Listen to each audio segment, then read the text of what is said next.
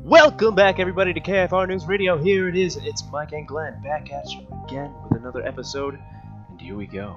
Episode two. Here Mike, we go. How you doing, buddy? I'm good. How are you? Not bad.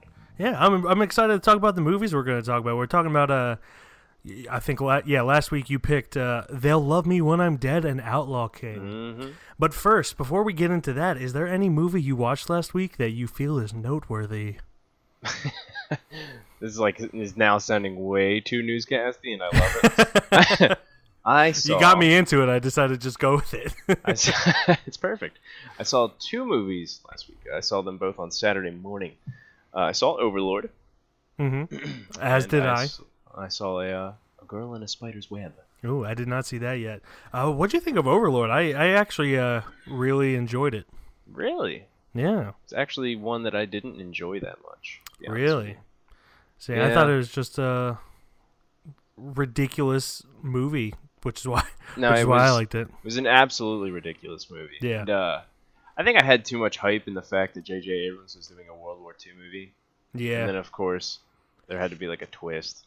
See, there I don't put I don't put J J Abrams on much of a pedestal as most people do. Yeah, I mean, I don't um, either. I was just like, okay, his style plus World War Two, okay. Yeah, I That'd mean nice. It's, and he, he didn't direct it; he just produced it. it oh, was really? Actually, it was actually directed. I hate, I hate the marketing where it's like J J Abrams. Yeah, it was directed by Julius Avery, who, uh, okay. you know, if you are like me and haven't heard of him, um, the only movie of his that I've seen is called "Son of a Gun," um, which is starring Ewan McGregor, and it's that movie was okay. You know, yeah. It's it's. I, did you see "Son of a Gun"? I did not. Yeah, it's it's uh, essentially like a prison break movie with Ewan McGregor.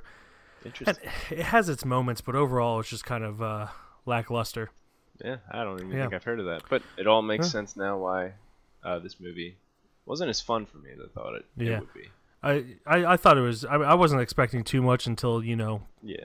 critics started getting into it, and, and they really liked it. But, uh, yeah, I mean, I, I had fun. It's an absolutely not perfect movie, but... Uh, I enjoyed it. yeah. Um, yeah, I can't really say too much about it. It's just, uh, it was just, it yeah. it's it had a lot of moments where it was pretty fun. Like it was over the top, ridiculous the whole time.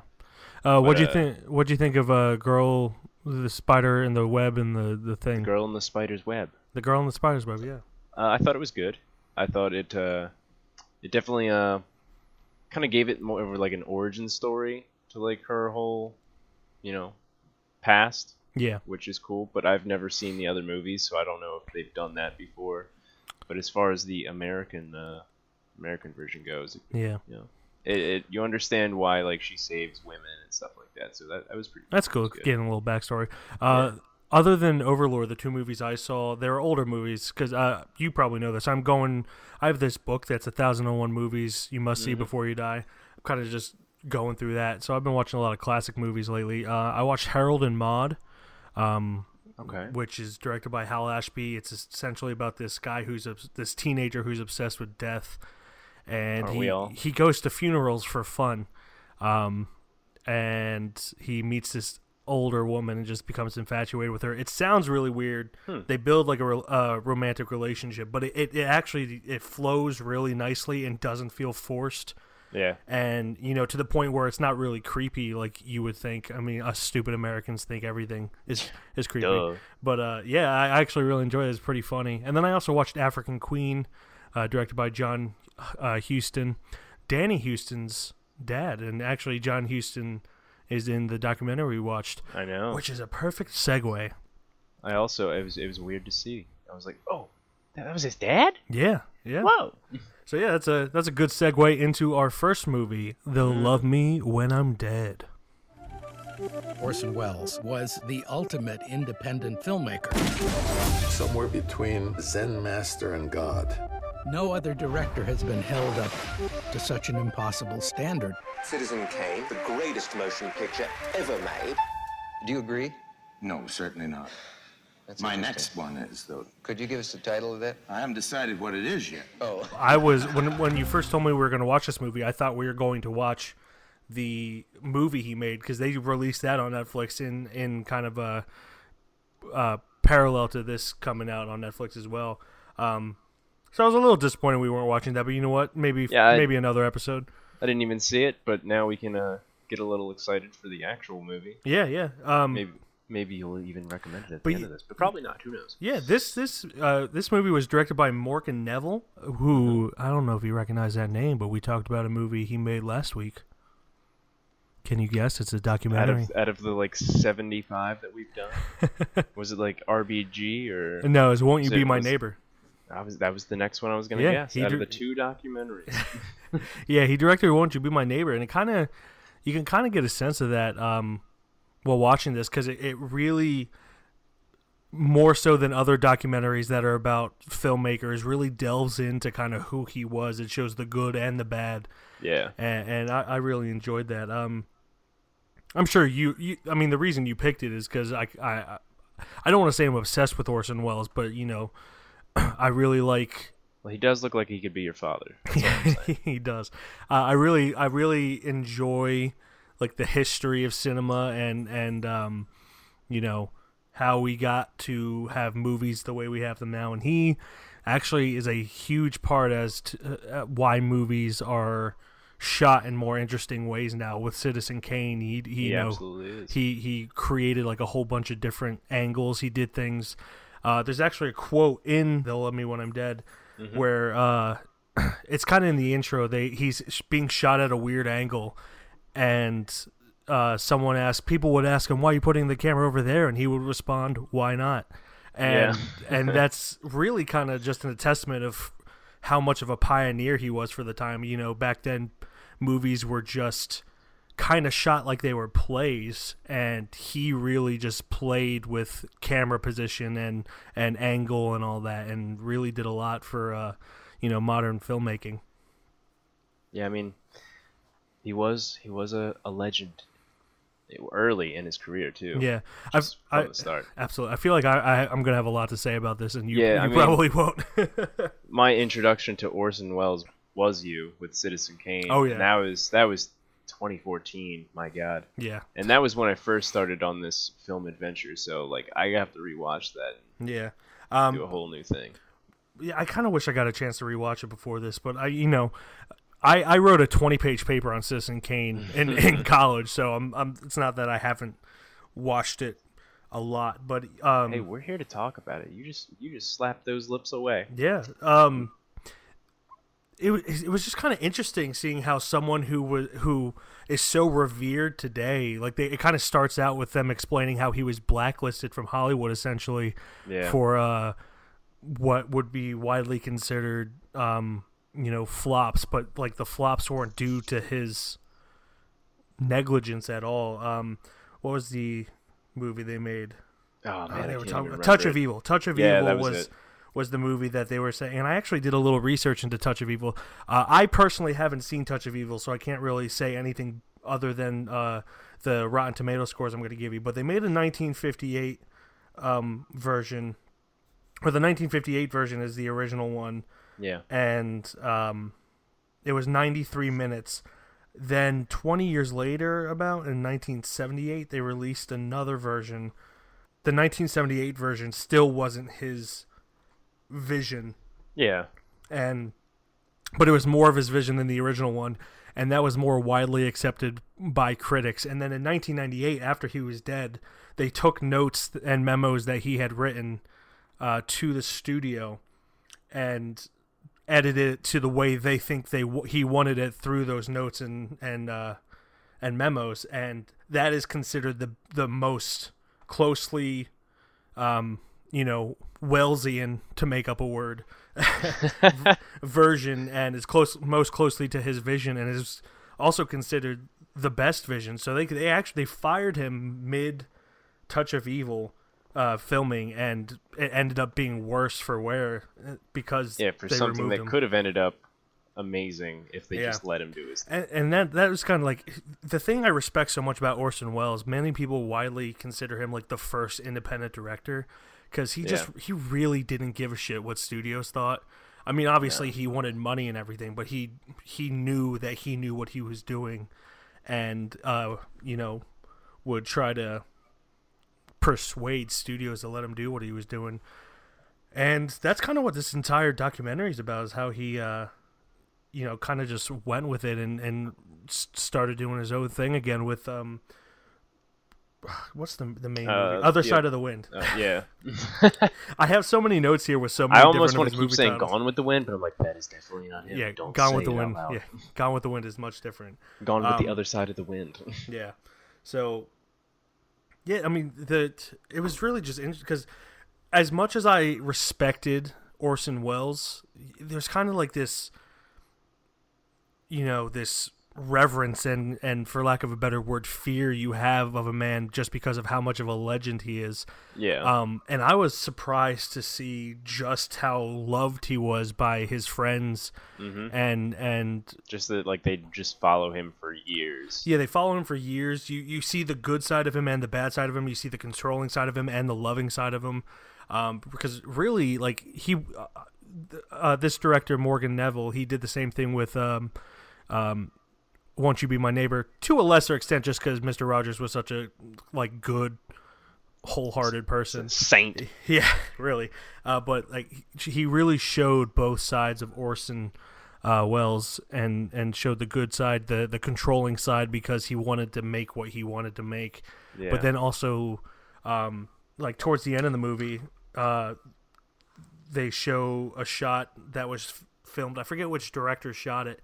But it was a, a little cameo that Orson Welles had shot for a movie after he had, or right before he had died, and they just have a clip of him laughing.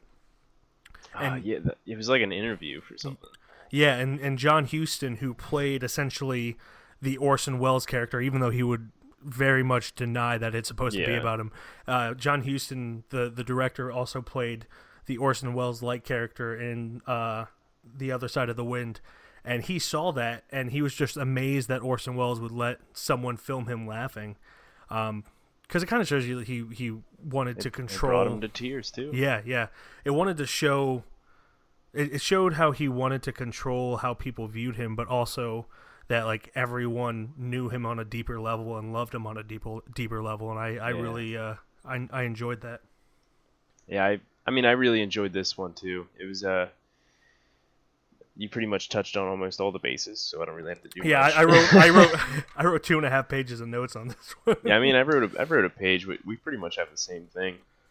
Yeah. Um, I talked about already how I didn't watch many of his movies, so I can't really relate to too many of these things. Mm-hmm. But uh, Citizen Kane, I have to rewatch regardless, just because I'm, I've so far in my movie career, I guess you could say now, that I should definitely check up on it. Uh, yeah, absolutely. That's not what we're talking about. We're talking about They'll Love Me When I'm Dead. Well, I mean, you kind of have to talk about, because the, yeah. They'll Love Me When I'm Dead is, while it is a story of the making of his last movie, it really just kind of touches on how, like, Citizen Kane really created an unrealistic expectation for Orson Welles by yeah. the studios.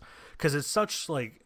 It's not a perfect movie by any means, but it's such a great movie. It's kind of, to a lesser extent, it's kind of like M. Night Shyamalan with The Sixth Sense. Like, you, yeah. you hit it out of the park the first time.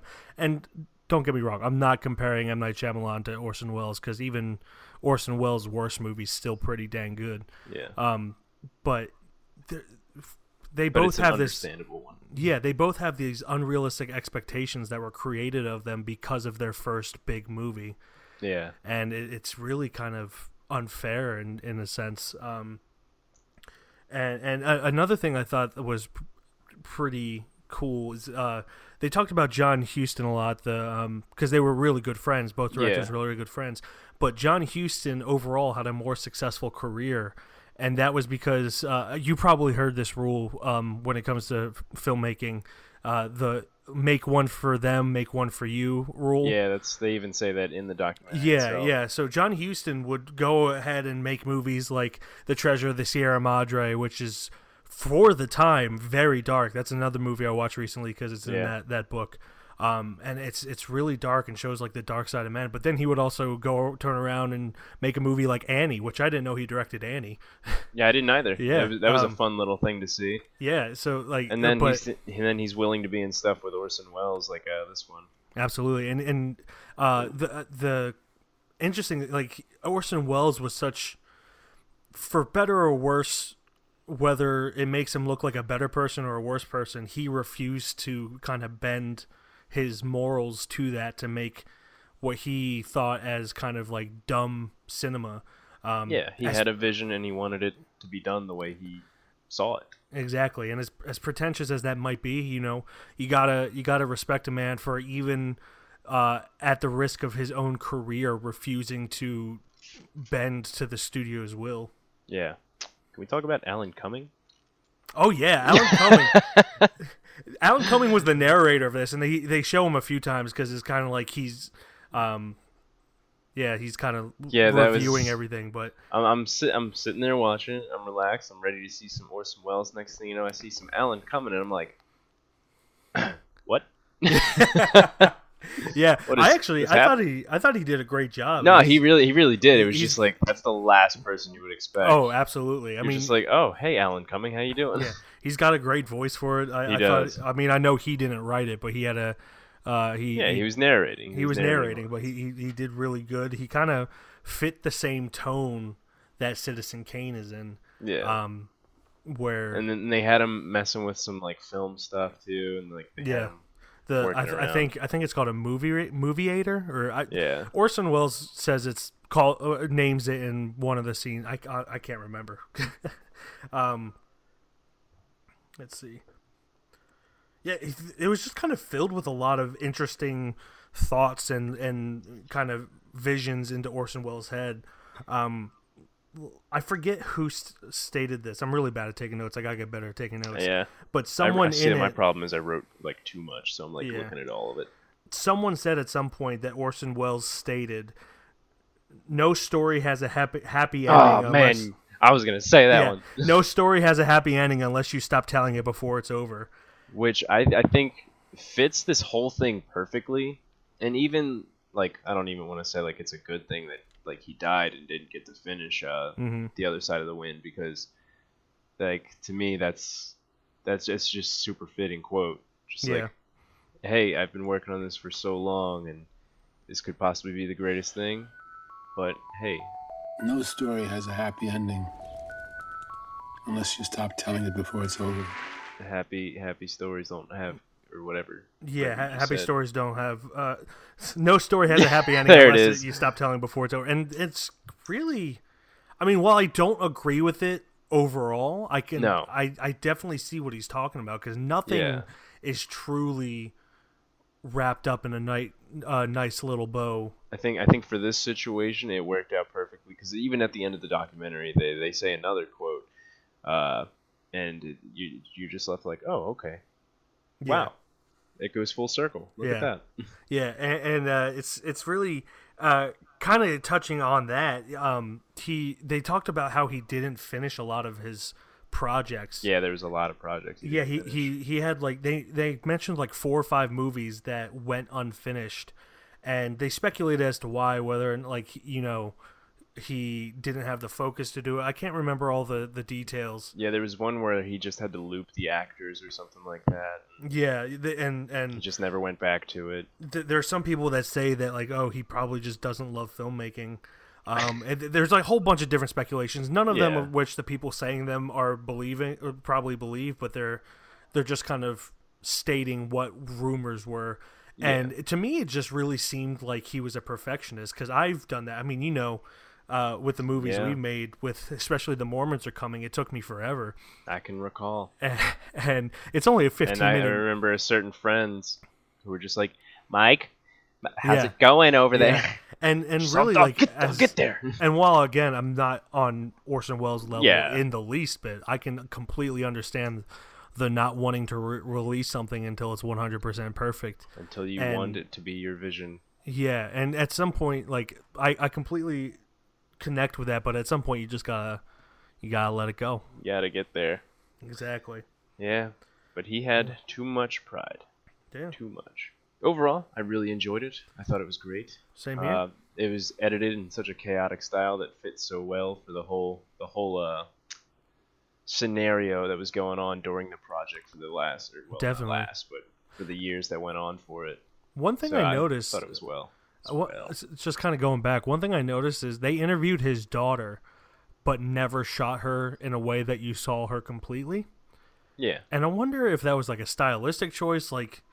You know, there was a lot where, of stylistic. He, he never uh, saw her wholly. Points of views. That might be me overthinking it, but like, is it he never saw her completely, or is it more just probably just protect her privacy? She didn't want to be shown completely. Hey, there's no overthinking here. We're here to think. We're, We're here. here to think and talk. We're here to think and talk. But hey, that that if if so, that'd be pretty cool. Um, mm-hmm. But I feel like me seeing it, I feel like it was probably just. Hey, we got this cool shot. Or maybe she just didn't ask for her face. Yeah. Be. Who knows? That's very possible. Let's let's speculate like a lot of people do about Orson Welles. Let's get this. He was fat. No. He did get plump at the end. He there. did. They, they, everyone always talks about how, how big he was. And then they show pictures of him when he's like my size. I'm like, that's not that big. Yeah, because he just looks like my son. But then, like, they showed a shot of him. Like, okay, he's he's a big man. I like uh, I like the uh, videos and photos that they had of him back when he was twenty-five, and he just looked like a baby. And then uh, I look at myself, I'm like, do I look like a baby? No, do I still no, look he, like he, a baby he just too? Had a really round voice or yeah, voice he face. He had a great voice though. He did have a great voice, yeah, um, the whole way through. But yeah, I, I, I just think it's it's a really uh, humble and intricate look at at a legend's life, essentially. Kind of really humanizes yeah. him, which I love it when when movies can take legends and, and humanize them, um, mm-hmm. and and make the person look more approachable. Yeah, and that that was just like one setting of his life. Uh, just for that, basically one movie. They did like narrow most of his stuff down, yeah, like throughout his life. But like, mm-hmm. imagine a whole documentary about the dude by by that guy again, uh, Morgan Neville. Morgan Neville, yeah, a, yeah. I would That'd love to a... see a documentary about the making of Citizen Kane, because honestly, yeah, that shit was crazy. That's what my paper was. My twenty-page paper was on was about uh, the making of Citizen Kane in college. It, um. Well, Mike, I think it's you just, got a project ahead of you. I guess I do got a project ahead of me, even though I'm pretty sure they've made... I'm pretty sure I got most of my information from a documentary about the making of yeah. Citizen Kane, so it's already been done. Let us raise our cups to our crazy and beloved profession, to the movies. A lot of people want to see The Other Side of the Wind get made. It is the greatest movie never released, the bookend to Citizen Kane. What did Orson really mean by it? What is its true form? Orson said, "They'll love me when I'm dead." Glenjamin, what is our next movie? Well, Michael Jamin, our next movie just happens to be Outlaw King.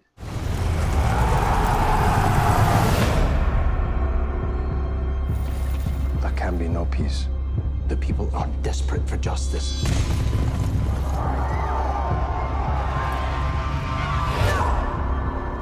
There are some of us who believe we can take our country back. If we can unify and rise up behind one leader. Perhaps you. Directed by David McKenzie, uh, Outlaw King is about, uh, you know, that guy. That one guy, Robert the Bruce. And it Robert takes place the Bruce. Just which... after the rebellion.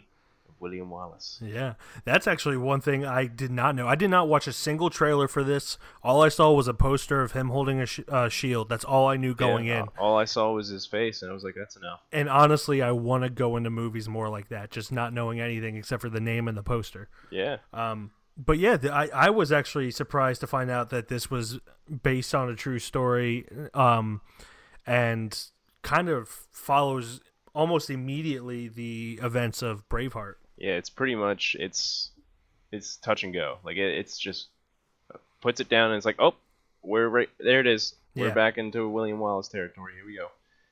And you don't even realize until, I think, what is it, fifteen minutes in? Yeah. And then they drop that and it's like, whoa. Yeah. And okay. Speaking of fifteen minutes in, The very yeah, first, well, there. not the very first shot, like the second shot, I think, after they do the credit with the candle and everything. Yeah, there's the candle, and then it's it a very into... long tracking shot. Yep, it's over. It's almost exactly nine minutes, and it is incredible because, like, one thing I wrote down, it really makes you feel like you're at the Renaissance fair. Mm-hmm. Um, just, I mean, in in a more badass way. You don't yeah. see just fat people with neck beards. But it's, and it's, giant turkey legs yeah, and stuff it's, like that. It's really just an, a, a fantastic way to immerse yourself in the the world of yeah. of Scotland in the thirteen hundreds, I think it was, thirteen oh five or six or something. Yeah, because right, right off the bat, you've got uh, a, a king forgiving a couple noblemen, mm-hmm. and then it goes into like a little... play sword fight. Next thing you know, here's some here's some other things going down. And yeah, it, it's it, it was a really epic, almost yeah. nine minute long shot. It was really nice. So this is uh, I think you know this. This is directed by David McKenzie, who uh, directed yep. Hell or High Water. Mm-hmm. And I, it's just I love it when directors can have such different feeling the, the, movies. Yeah. Like the the themes are kind of the same, um, more or less, but like. You know, you go from uh, Texas in the eighties or nineties, and go then go all the and way to Scotland in the thirteen hundreds. thirteen hundreds. Yeah, yeah. Exactly. Um, but I, overall, I, I just really thought, you know, just learning about the Scottish Rebellion was just so fascinating to me. I think that was probably yeah, my favorite no, it, part it, of it. It was. Um, I know, and this this obviously this is going to be it's like. Big comparison. Braveheart, I feel like I learned obviously more from this than I did Braveheart. Also because oh, yeah. Braveheart isn't, you know, exactly I actually, fact friendly. Yeah, after I uh, watched this movie, I read a um, an article by Popular Mechanics, and yeah. it, it broke down like the historical accuracy between. Um, I, I think what's really funny is we read the, the same article. Yeah. Oh, yeah. So it breaks down. It, it compares uh, Outlaw King and uh, Braveheart. Yeah. Uh, and breaks them down into accuracy for the the overall story, weapons, clothes and armor, and mm-hmm. the big battles. And Outlaw King won every single category. Yeah. so and, and they they admitted that it wasn't one hundred percent accurate, but yeah. overall it's a more accurate story um, and film than Braveheart. Yeah. And Braveheart had a much larger scope, and it yeah. just blew it out of the water. And honestly, like I, I like Braveheart, but I think it gets way too much credit. Like I haven't like, seen Braveheart since probably mid two thousand. It's a, it's another it one does. of those movies where like it's it's like Titanic, where in scope, yes, it's fantastic and and you know immersive, but honestly, I felt like it was a soap opera when I watched it. Like it's, it, it's, it's all so, about that end end scene. Yeah, it's all about That's the really it's all is. build up to that. It's and it's it's all fairly melodramatic and everything. It's just, but I, again, I do like Braveheart, but I feel yeah. like it gets way too much credit. Um, no, there's no. Granted, it, it's it's a good yeah, movie. It was the nineties, you know what it is. People's opinions of movies were different then, although not really, because they they still like cheesy epicness. Yeah. Um, but I thought this was fantastic. I yeah. on, honestly. I didn't think it was fantastic until maybe the last half hour, forty-five minutes. Yeah, so I watched. I was watching this movie last night with Kira, and we got about forty-five minutes in before I was like, oh, man, I'm getting really tired. And A, it's mainly because I work U P S. I work really early in the morning. Yeah. B, also because it does it does take a little bit to pick up, but then once it picks up, baby, it picks up. it's it, it gets there. Yeah, and, and uh, I you know, there's a lot of really good performances in it. Like Chris Pine, honestly, Listen. I for I forgot he was American for a little bit. Yeah, I mean, I'm not Scottish, so I'm not someone who can say that it was a good Scottish yeah. accent. But it, I, it's he he seemed like he pulled it off. He did, and and uh, he probably played it safe because he was very soft spoken most of mm-hmm. the time. But that uh, that, that could be me. I don't know. And I think my favorite part about it is uh. It's just kind of fits into that. It's a it's a subgenre of movie that, because it's kind of true, is talked about a lot. And mm-hmm. it's just England in medieval times were just a bunch of dicks. Yeah, dude. They, they, they, they were, were the worst. Terrible people. Yeah. I, they, there were some things where, uh, you know, I was like, oh, that's probably just exaggerated, you know? No. Like, like there, when they, there's when a they, lot of stuff in there. I was like, yeah, that sounds about right. Yeah, I mean, I, I knew they were terrible, but, like, um, one thing I thought that was probably exaggerated was uh, them arresting his wife and then, like, putting her in the cage yeah, they, uh, off uh, the side of the couch. Nope, they did that. The the they word there was relentless. They were yeah. relentless back then. Yeah. Just and, ridiculous. But uh, I thought uh, his wife, the the woman who played his wife, did really good. Uh, Florence, mm-hmm. I think her name's Pugh. Florence Pugh. Uh, yeah, Pugh. Um, I actually had to look up how to pronounce it because it's P U G H. Luckily, I had um, a uh, I had a schoolmate whose last name was Pugh. He's oh. actually into acting right now, so that's cool. Well, there you go. Anyway, segueing back into the film. Uh yeah, I think the uh, I think everybody was great, but there's one performance that I was like, this freaking dude, I this think freaking I know who. dude. Yeah, we both know. You know, it's A T G or A- ATJ. ATJ, Aaron Taylor Johnson. Dude, man, he's nuts. He is literally Honestly, in this there, movie. He's nuts. There were there like there were some parts. I, I overall I thought he was really good. Yeah, he's kind of like a a more toned down Nick Cage. Where he's super he's super intense, yeah, but with unlike Nick Cage, to for him it's realistic. I love Nick Cage. I'm not I'm not shitting no, on no Nick Cage or nothing Cage um but you know, he has that same intensity, mm-hmm. but the it works here it yeah. works here there, so there's well. This scene, you remember the scene where they on Palm Sunday in the church, yeah. they all go into church and they just murder everyone in the church. so, um, so and rightfully certain... so they, they they murder the English the English knights who are, have been uh, pillaging their their uh, homes. Yeah, but, so the, uh, the king took away his name and he's just screaming his last name while yeah. murdering. And it's it's, it's kind of funny, but it works. Yeah, dude, like, it, it, I, it really does. And yeah, then, I loved it. And then him during, you know, just the whole movie, dude. He he was great. Yeah, he, he's really good. Um, now there there was another one that I, I did enjoy because he felt kind of realistic, maybe a little too villainy, but at the same time, there was one scene where he gave like a pretty good performance. Uh, the uh, Prince Edward, Prince of the Wales. I thought he gave a pretty good performance. Oh yeah, Billy Billy Howell. Yeah. Yeah. Overall, um, overall, he was pretty good. Um, I, I mainly it mainly turned into like, okay, he's pretty good when uh towards the end of the movie when he and uh Robert are fighting. That's like after that, I was like, oh. Okay. Yeah. That's that's pretty realistic. I can get behind that. Yeah. The, the thing, the funny thing about when they fight is it's it's right after uh, the the English army retreats. You know, mm-hmm. I actually I'm I'm gonna kind of delve into actual history, um, right now. But the uh, actual Battle of Loudun or Loudun or however you pronounce it, which was the actual battle. Um, in it, it's the climax of the movie. It's a battle that actually happened. Yeah. Scotland had six hundred soldiers in that. Mm-hmm. England had three thousand. Yeah, they did. And the casualties, because they didn't really keep absolute track of that back then, for casualties for Scotland, it just says low. Low casualties. And that's because uh, in comparison, it's yeah. crazy. But yeah, so when England starts retreating there, they uh, Chris Pine, um, uh, Robert the, the Bruce, and Prince Edward, they start fighting. Mm-hmm. And no one's paying attention to them fighting. Yeah, until, everybody's like, everybody's watching them retreat. They're like, oh! Yeah, I mean, I probably would too. So, but it's just the yeah. way it was shot. It was kind of funny. Uh, going yeah, back, then you into, got like two or three people who actually yeah. turn around. They're like, oh. Going back into more history, when when England, um, when Val- Valence, uh, mm-hmm. ambushes them at night on, on their camp. Uh, it's like the first battle of the movie. Uh. In in history, they uh, the Scottish Army had four thousand five hundred people uh, at that battle. four thousand of them died. Jesus. During yeah. the ambush? D- during the ambush, yeah. And, and like that's probably... While they showed that they got their asses kicked, they did not show that they got four thousand people no. killed. Um, so, like...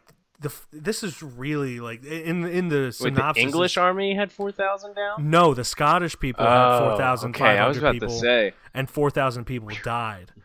And that just goes to show you like how That's much. A comeback right there. That is, that uh, like the, the synopsis says it's a true David and Goliath story, because it really is. Yeah, you it really you is. lose you lose eight ninths of your army. I don't know mm-hmm. how to make that lower. Eight ninths of your army, and you still beat them.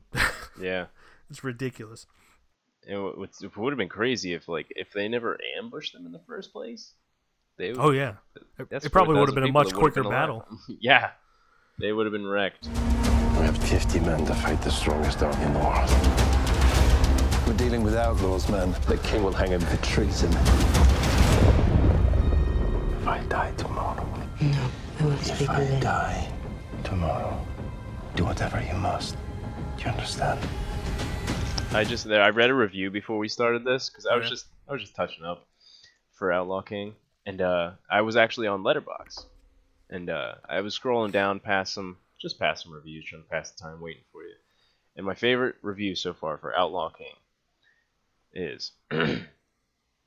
Heard this movie's got uh, Chris Pine nude, so I wanted to see some Chris Pine dick. ten out of ten, would come back to see anytime. You don't even uh, see it that long. Yeah, it's, it's like... And he comes out of cold seconds, water. But it's, it's, it's hilarious. He comes out of cold water after it, too.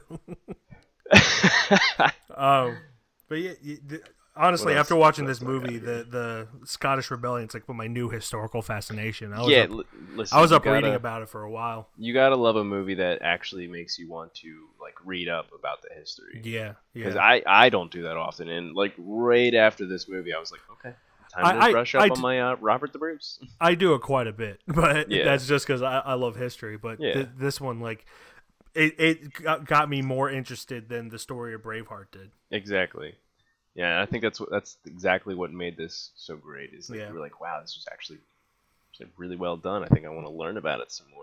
Yeah, because everybody was either likable or you're like, wow, England's a bunch of dicks, mm-hmm. or just like the whole in between. It was great. Mm-hmm. And, and not only did Scotland, I, I was reading more about it. Not only did Scotland win the war for this and get their freedom back. Mm-hmm. But uh, there's a movie coming out later called Mary Queen of Scots, and it's kind of about this, um, at least the mother of this king. Yeah. There came a point where England uh, had no more heirs, so the next person in line for the throne was a descendant of Robert the Bruce.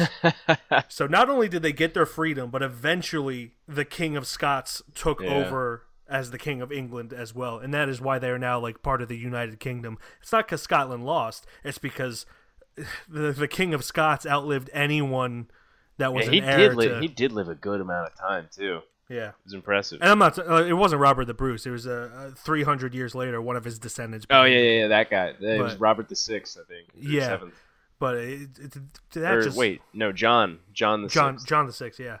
That just like blew my mind. He was the son of uh, Mary Queen of Scots. Another movie yeah. I'm actually pretty excited for, uh, Mary Queen of Scots, um, with uh, Saoirse Ronan and uh, Margot Robbie or Robbie, mm. however the hell Robbie. you pronounce her name.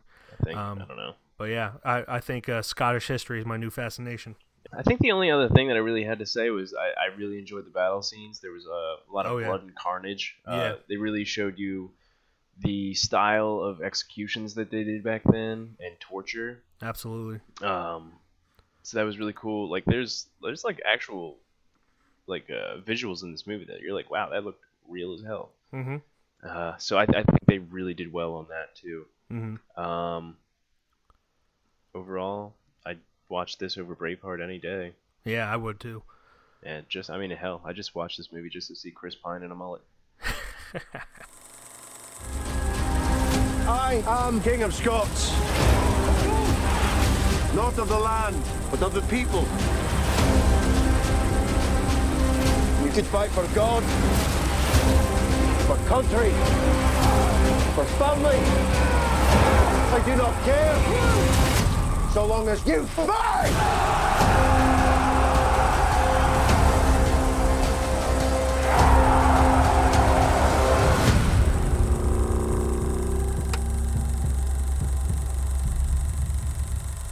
So, I think we've come to the part of the podcast where we make our decision. Mm-hmm. We will decide every movie we talk about if it deserves to go on our K F R shelf Which, you know, let's just pretend it's a real shelf that has actual D V Ds on it, or yeah. film reels, whatever you want. So, with They'll Love Me When I'm Dead, do you believe it goes on the shelf? Remember, we want to keep this as, you know, strict as possible, because we don't want to just throw everything on there. You and I enjoy a lot of movies. We don't want to just have like a thousand movies up by the time we review four hundred yeah. of them. I do. I did really enjoy this movie, but honestly, I don't know if I'd put it on the shelf, mainly because if I'm going to compare it to, let's say, like, let's say, uh, Won't You Be My Neighbor? That mm-hmm. would be one I'd want to rewatch again. I'd take it off the shelf, I'd dust it off, and I'd put that in. I think because I myself am not a huge Orson Welles fan, mm-hmm. I don't think I'll put it on the shelf, but overall it was a good movie, but unfortunately it's not going on the shelf for me. All right. Well, I mean, I, I think I told you this. For the, for a movie to go on the K F R shelf, it has to be a unanimous decision. So uh, it looks like it's not going on the shelf. Spy. But but uh, I also I would agree. I, I, I would say um, you know, it's it's a really good documentary. It shows mm-hmm. a side of Orson Welles you don't ever really hear about or see. Yeah. Um, but overall, it's just it's just kind of like a typical documentary, um, and you know, I love Orson Welles, so like I, I wanted this to be on the shelf. We heard all about it. We heard yeah, all about we it. I wanted this to be on the shelf, but you know, it just it doesn't hit that chord that yeah. really makes it a superb documentary. Um, it's really good, and I think people should watch it. But I would have to agree, it is not going to be going on the K F R shelf. Look at that. Yeah, our first not fight. If we still I mean I, I just disagreements don't mean we're yeah, fighting. No, no. It was, it was funny. All right. So, moving on to Outlaw King. Outlaw King. What can I say? So, I'm going to I'll I'll start with this one. Yeah, please um, do. You know, just how it created a fascination for that history with me. It really got me interested. Uh, and while admittedly I was not really into it until about forty-five minutes to an mm-hmm. hour in, it's it's really just It it really just grabs you in that last half, it and does. it it doesn't let go, and it's filled with great performances, uh, great cinematography. Um, the music is weird at times, and I'm not talking about like the normal music. There's this part where, uh, you know, the uh, Robert the Bruce's father is dying, and he says something, and there's just like this really heroic trumpet that plays, mm-hmm. but it plays for like ten seconds, and it's not in the scene at all. Um, so it's really weird. Uh, this one, I kept going back and forth of whether or not it deserves to go on the shelf. Uh, but I think just for the fascination it created in me alone, I would say, yeah, it probably deserves to go on the shelf. Wow. I'm going to have to disappoint you, Mike. Oh, yeah? It's like, no, I'm not. It was such a good movie. I'm putting that I, shit on the I shelf knew, so hard. I knew you were going to do that. Yeah. Uh, but yeah, I mean, it's it's by no means a perfect movie. No. But it, it's there's it, enough it to talk about. Its, it held its own, and it made yeah. you want to research more after the movie was done. Absolutely. And I think that on its own deserves it. Yeah. And kind of going back to the whole makes you want to research thing, if I didn't already know as much about Orson Welles as I did before watching They'll Love Me When I'm Dead, it probably mm-hmm. would not make me want to look up more. Yeah. Um, uh, it is it is a good movie, but uh, you know, not really worth the shelf. It's it's on Netflix, so I do suggest people see it, but Outlaw King is just really, I didn't know I was this interested in Scottish history. Mm-hmm. And it, it really just grabbed me. It, yeah. Yeah. So, now we have come to the time. The time. Outlaw King is on the shelf. We have two more movies our, our for next week. First movie on the shelf. First My movie goodness. on the shelf. I mean, that might not happen every week. No. But uh, it, it did this week. And uh, we got two movies, or I got two movies. Oh, you got two, huh? I got two. Yeah. So, the first one is called Bomb City. Okay, here we go. Bomb City is a crime drama about a cultural version of a group of punk rockers in a conservative Texas town. Uh, I read up on this, and it's essentially there's this uh, there's punk rock scene in in Texas. I think the actual I think it was actually in Oklahoma, but it, in the movie it's in Texas, and they kind of clash with, like, for lack of a better word, the popular kids. Yeah. Um, but it's based on a true story. It looks really interesting to me. Uh, it it came out of, I want to say it was in Sundance either this year or last year, and I've been interested in it um, okay. for a while. So I, I'm going to see that. That's on Amazon Prime. If anyone wants to watch that before our next episode, kind of follow what we're talking about. Uh, but that's the first movie for next week. Now, the second one I kept going back and forth about. I was originally going to say Widows, but then one of my friends, Ooh. yeah, that, that might come up later. One of my friends reminded me that the Coen Brothers' new movie, yeah. The Ballad of Buster Scruggs, came out today. I knew, I knew you were going to do it. And you know me and the fucking Coen Brothers. Yeah. They are my favorite directors, so the second movie for next week is The Ballad of Buster Scruggs. I, I had a feeling, an absolute feeling. Like, there was two movies that I knew you were probably going to pick, and that was definitely one of them. Was the other one The Other Side of the Wind? Yeah. I, I didn't want to go Orson Welles too hard yeah. the, the first few weeks, so we might do that later down the road. I definitely thought about it. But the second that Alan told me that mm-hmm. The Ballad of Buster Scruggs came out. Yeah, actually, I just saw it. I think it was the other day yeah. that, that they were announcing that. I was like, oh, okay. Yeah. So for those of you who don't know what it is, first of all, it's the Coen Brothers. That's all you fucking need to know. So go goddamn watch it. Uh, it is an anthology that's comprised of six stories. So essentially like six vignettes uh, uh, that take place in the same universe. Um, and, and it's it's a Western, but, you know, with the Coen Brothers, they have such a unique sense mm-hmm. of comedy they do. That you know it's just going to be a good time. I'm hoping, I'm hoping that it's going to be a good time, because I admit they've they've had some lackluster films in the past, but overall, do you have anything to plug, Glenjamin, such as uh, uh, a Letterboxd account? I know I have a Letterboxd account. Uh, we both have Letterboxd accounts, by the way. Yeah, um, you can follow me on Letterboxd at Mike K F R. And because I'm such a huge copycat, I decided to go with Glenn K F R. Real oh, did you? I thought it just said Glenn. No, it's Glenn K F R. Oh, cool. So Might yeah, well. you, for for those of you who don't know Letterboxd, it's it's a, essentially just social media for movie lovers. It's pretty great. Uh, if you like hearing about movies and rating movies, I suggest you take it, take a look at it. But you can also follow us on Facebook, Keystone Film Review on Facebook, mm-hmm. and also on Instagram at Keystone underscore film underscore review, because Keystone Film Review was already taken, and fuck those people. How dare they? Yeah, I apologize I keep cursing in the end, but... yeah, it was at the very... We were doing very well. we were, we were.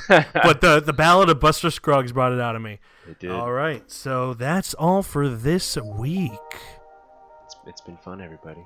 It has been fun. You have a lovely week, and Glenn... Well, I will see you later. Hey, I'm going to go buy a mullet now and a shield. I am going to just uh, find science to make myself Scottish. Couldn't just accept that you could get an accent, but science I, I, will do I it. Can't, I can't do an accent. I need to find science. All right, see you, everybody.